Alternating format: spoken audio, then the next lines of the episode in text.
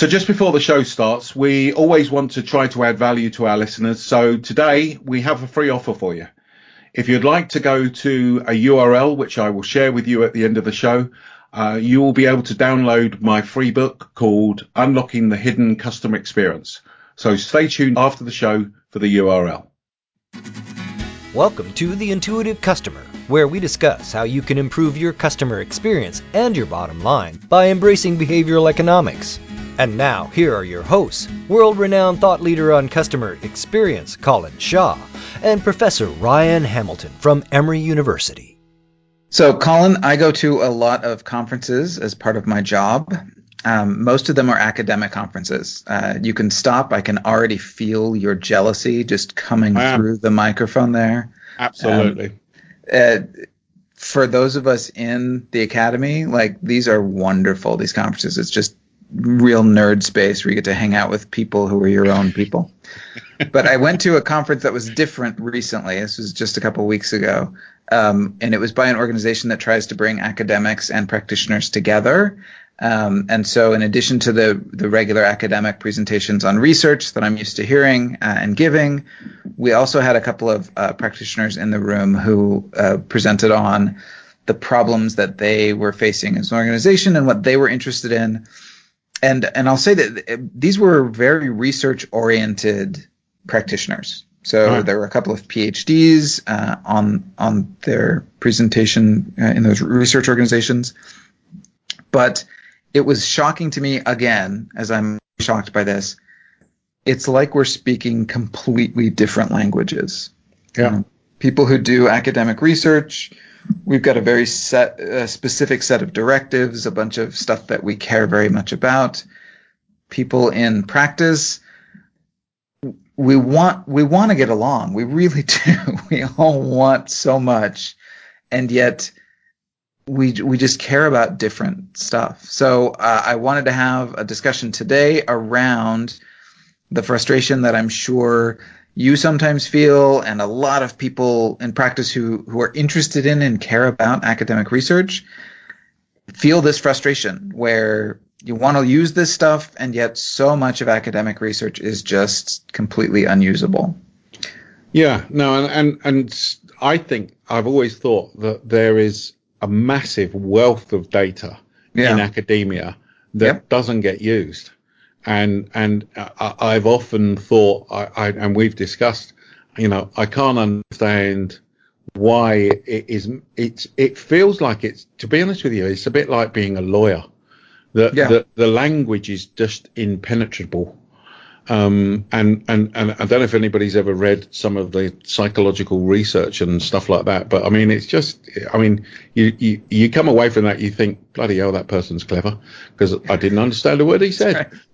no, I, I often joke that, um, the academic research is, is not meant to be consumed by human beings. It is not written for a human audience. It's written for other academics. Um, and we speak a different language. I mean, so that, that's, it, how does it even get kicked off? So if you're, because it would seem sensible to me that, and again, I think the reason we've got on in these subjects is that we tend to base these around sort of business issues. Mm-hmm. does it? Does anybody go in academia? Here's a business issue. Let's go and do some research on it and try to help business, or you know, or is it just mm, I fancy doing a bit of research on this? Yeah, um, it it does happen sometimes that way. I mean, I'm working on a research project now, for instance, that was kicked off by uh, a PhD student who noticed an advertisement that was a little different than what you would typically see, and so she said, "Hey, you know, isn't this interesting? Maybe we should uh, look into that." And some other research projects are started by. Um, uh, I mean, I, for example, another example of, of, research that I'm currently doing. Um, I'm, I've got a research project on whether everyday low pricing strategies or high low pricing strategies result in an overall lower impression of, of prices at a retailer, right? And that, that's a pretty um, useful yeah. problem that yeah. retailers face. And uh, I was motivated to do research in part to solve this this question that they might have. But a lot of research is not motivated by that. Right. Um, a lot of research is motivated by what did other people in these academic journals find, and do we agree with that, or do we want to find exceptions to their rules? Uh, so the biggest thing you need to understand about academic research um, before you get started is that the academics, we respond to incentives that are not the incentives that practitioners expect they are. Sure. So we are largely talking to other academics in these journals, and that's why we use the complicated language that we do, and that's why we ask the kind of very specific questions that we do in our research. By and large, not incentivized to help businesses. Um, right. Shocking as that may be, psychologists and even people working in economists, even people working in business schools, we're not incentivized to solve business problems. We're incentivized to publish in academic journals whose readership is largely other academics. So, do you get requests from business to undertake specific research or anything like that? Sometimes there are some of us on the academic side who do that. That arrangement's typically more common uh, for people who uh, play around with big data sets. So if you have skills as a as a data modeler, um, it's much more common to partner with uh, businesses, get their data, run it through your models, analyze it, and then you can share the insights with them, and then also hopefully publish some. There are people like me on more the psychologist behavioral economics side who do that a little bit, um, but it's less common because I don't need the data from a firm to run the tests that I do, to do the research that I do. Uh, and is this is this the truck coming to pick you up for yeah, so that happens in I'm academia. revealing the secrets of the academy, and the academic secret police does not like that. No, we're recording from my office in uh, on Emory's campus, and uh, Emory has a huge hospital that is not far away from my office. So you'll be inter- hearing me interrupted by sirens from time to time. Um, that's just part of what we do. So, oh, so that's the first thing you need to understand is we don't work for people in business. And, yeah. and that's sometimes news to people in business. We've got a different set of incentives. So that's one thing. Yeah.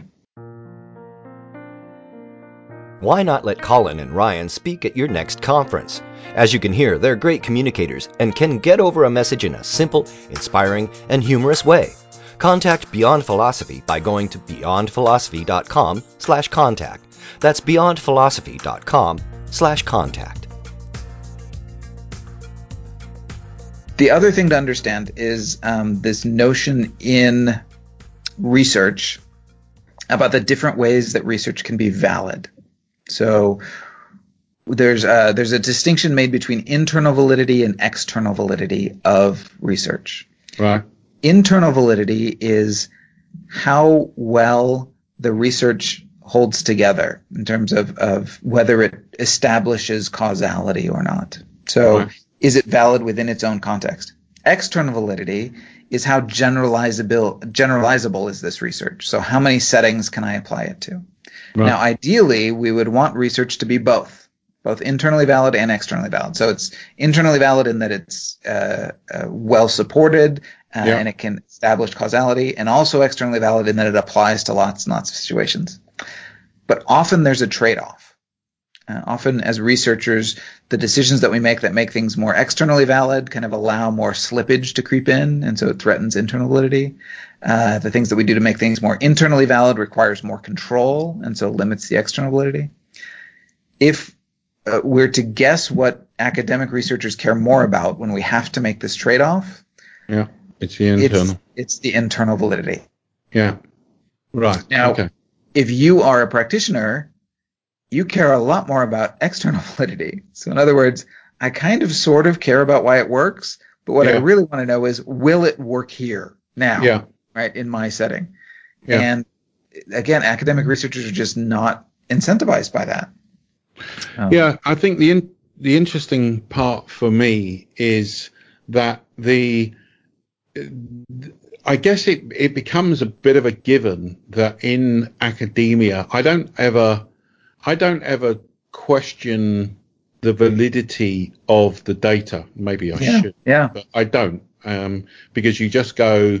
This has been written by very clever people. I'm sure they've got a really robust process for getting this paper published. blah blah blah blah blah. So I trust it. Uh, and, and, you know the the overall issue has always been for me, which is well, what what does it actually mean for improving customer experience, and how does that? Mm-hmm. You know, what do we? What does it mean that we need to? What does it mean that we need to to to do? Right. no, you're, you're exactly right. A, I think that's where the the gap the gap lies. I mean, and and I have to say, it's more than a gap. It feels like it's a bloody chasm, to be totally yeah. honest with you um, because there doesn't seem to be enough people wanting to find out what academia is doing and, and identifying. And I also have to say there doesn't seem to be, um, from academic perspective, it's not exactly. I mean, even just the way it's marketed, and we've we've laughed about this in the past, but some of the the terms of yeah. You know, the, the, you know, even just talking about heuristics and stuff like that, you go, well, yeah, but if you were trying to sell it, you wouldn't call it that, would you? Yeah. Because it's just impenetrable in the in the language that's used. So it feels like there's just a big divide between academia and business. A hundred percent agree, and and the reasons are people who would do that kind of translation work, that kind of bridge building, currently in the academic system, there's no reward for those people. So we right. we don't grant tenure to people who apply research to specific settings. Usually, um, we don't you know uh, promote work that's done translationally. We want new theory. We don't want theory that's kind of old theory that's applied somewhere else. Um, and and we can bemoan that. We can say it should be different, um, but the the fact is that that's kind of the way it is now. Um, and if it's going to change, it'll probably take a while to change. Sure. So let, let me just take a bit of a sidetrack here because yeah. uh, obviously you spend a lot of time, and Emory are known for providing really good MBAs and all that type of stuff. So so what's the connection then between that sort of research and MBAs, or is there a is there that connection, or are they completely separate? Does that make no, sense? There can be some. So, I mean, a, a, lot of what we do in this podcast is is that translation work. So, particularly those of us who work in business fields in academia do care about application, even if the research itself is not designed for that.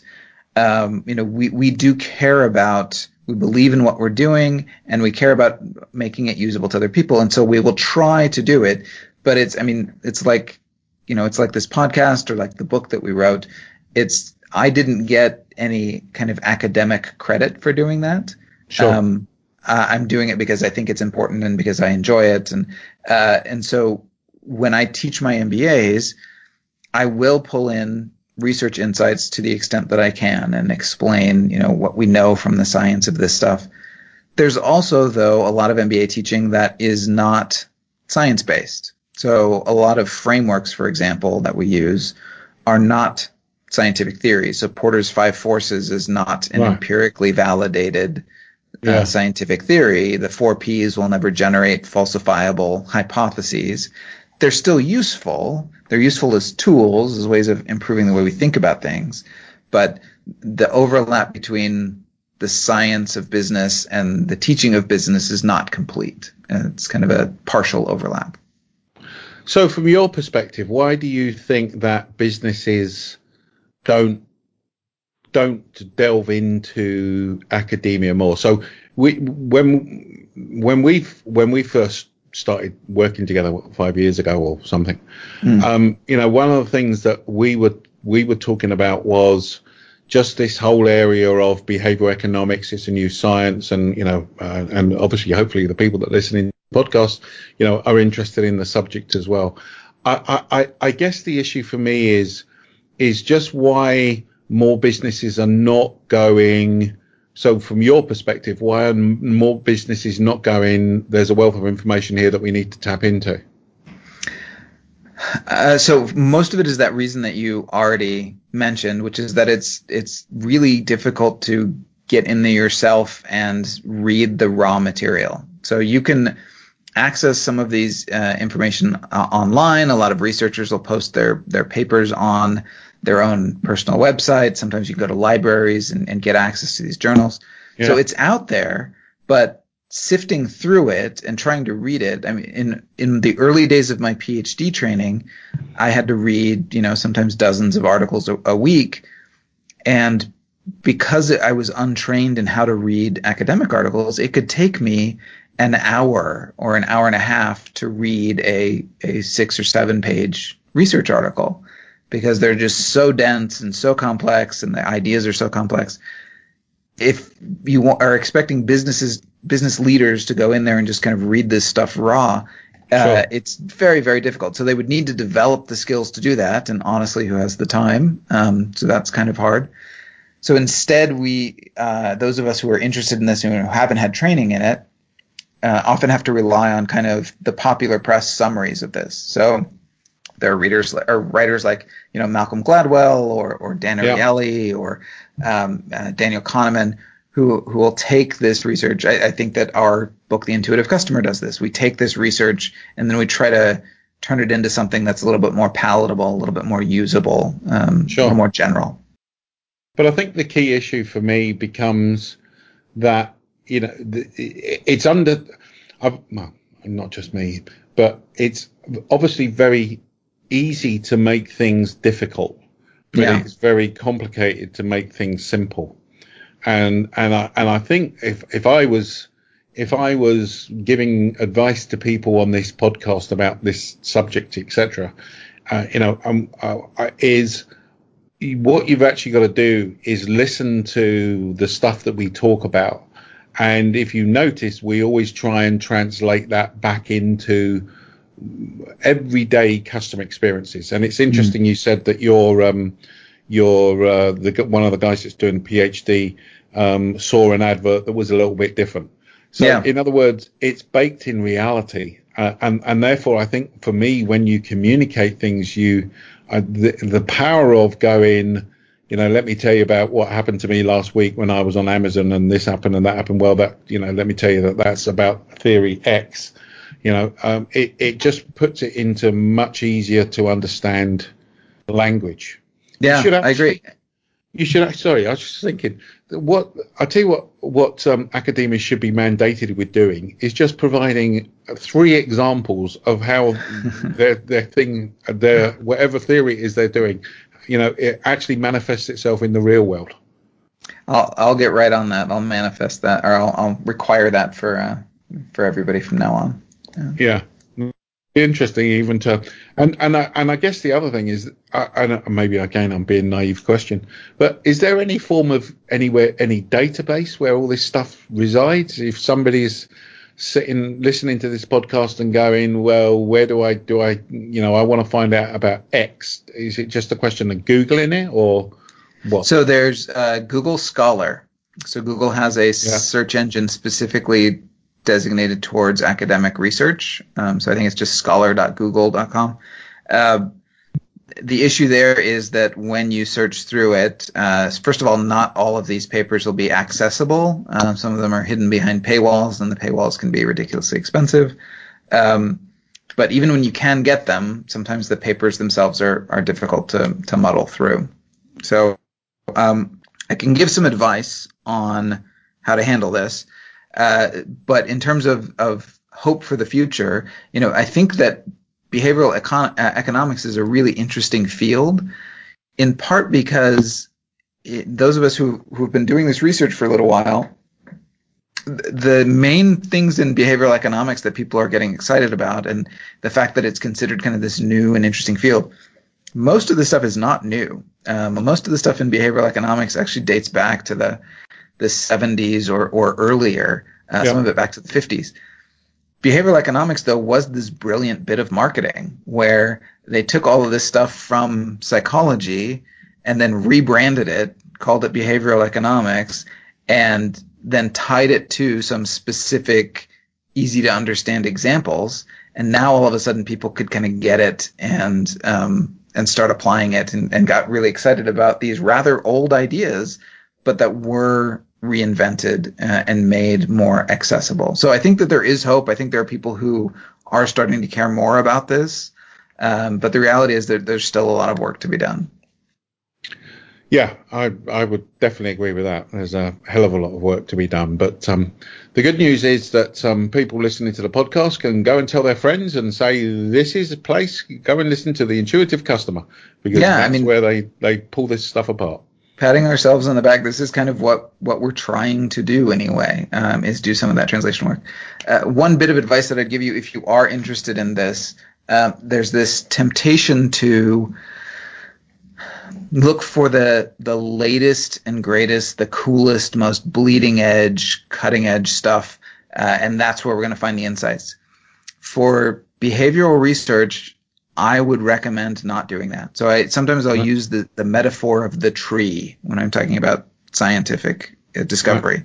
So there are certain parts of science that are uh, discovered and then enforced and reinforced and retested over and over again. You can think of these as, as the trunk of the tree or the thick branches coming off the tree. We kind of need to retest this in order to, to test new things. And so there's just lots and lots of evidence that, that this stuff holds up. Then there's the stuff on the very edges, the kind of the, the new branches, the new yeah. buds that are coming out. That's the cutting edge stuff. That stuff may or may not work out right? So even if the findings are valid um, and they're exciting, people may not be able to replicate them. It might require some very, very specific settings in order for them to happen. If you're looking to make decisions about your business, don't look to the stuff that's being written up and, and reported in the New York Times or the Economist or or um, anywhere else. Right, because it's on, too new. It's too new. You sure. need to look back to the stuff that's been shown over and over and over sure. again. That's going to be the most reliable stuff. Sure. So it's not necessarily the sexiest, newest stuff. Some of this stuff from the 50s and 60s and 70s is going to be your best bet. So things like Maslow's hierarchy of needs that that is pretty well established and all that type of stuff. Uh, I wish you hadn't brought up Maslow. So it was going so well until that point. going so we got this in post. So listen, um, so Maslow is one of those things that I would consider a framework. Okay. Um, as a framework, it's really useful. So, so what, what's the difference between a framework and is it just the statistics that go behind it then? So a, a framework doesn't make testable hypotheses. Okay. A theory does. Okay. And, and Maslow's hierarchy makes some makes some predictions about you know which uh, needs are more important than others. And right. as people have studied it over the years, it turns out that those specific hypotheses don't actually pan out all that often. So it's not the case that people need to fulfill all the lower order needs before they'll start to try to fulfill the higher order needs. Okay. So psychologists are not big fans of Maslow from that perspective. I still right. teach it in consumer psychology classes because it's a useful way to think about the different needs that people have. Sure. Um, it's not great on the theory side. Sure. But I think that's an interesting thing in itself in the sense that it becomes accepted. Yeah. It's sort of like something doesn't have science. to be scientifically valid in order for it to be useful. Sure. Right? Um, four P's or the, the five forces, those are not yeah. good science, but they are terribly useful ways of approaching a problem. Yeah. yeah. the difference between the science and the way that things are communicated, I guess. Yeah, yeah. I mean, a, a lot of a lot of good business decision making is thinking clearly, and frameworks help us do that. You know, things like like the hierarchy of needs can help you think about a problem better, and therefore make better decisions. Good. Okay. Well, I suggest that um, uh, thinking clearly and being able to clearly articulate things, etc., is a, is a good place to to, to leave this. So, um, uh, thanks very much for for listening uh, to us today.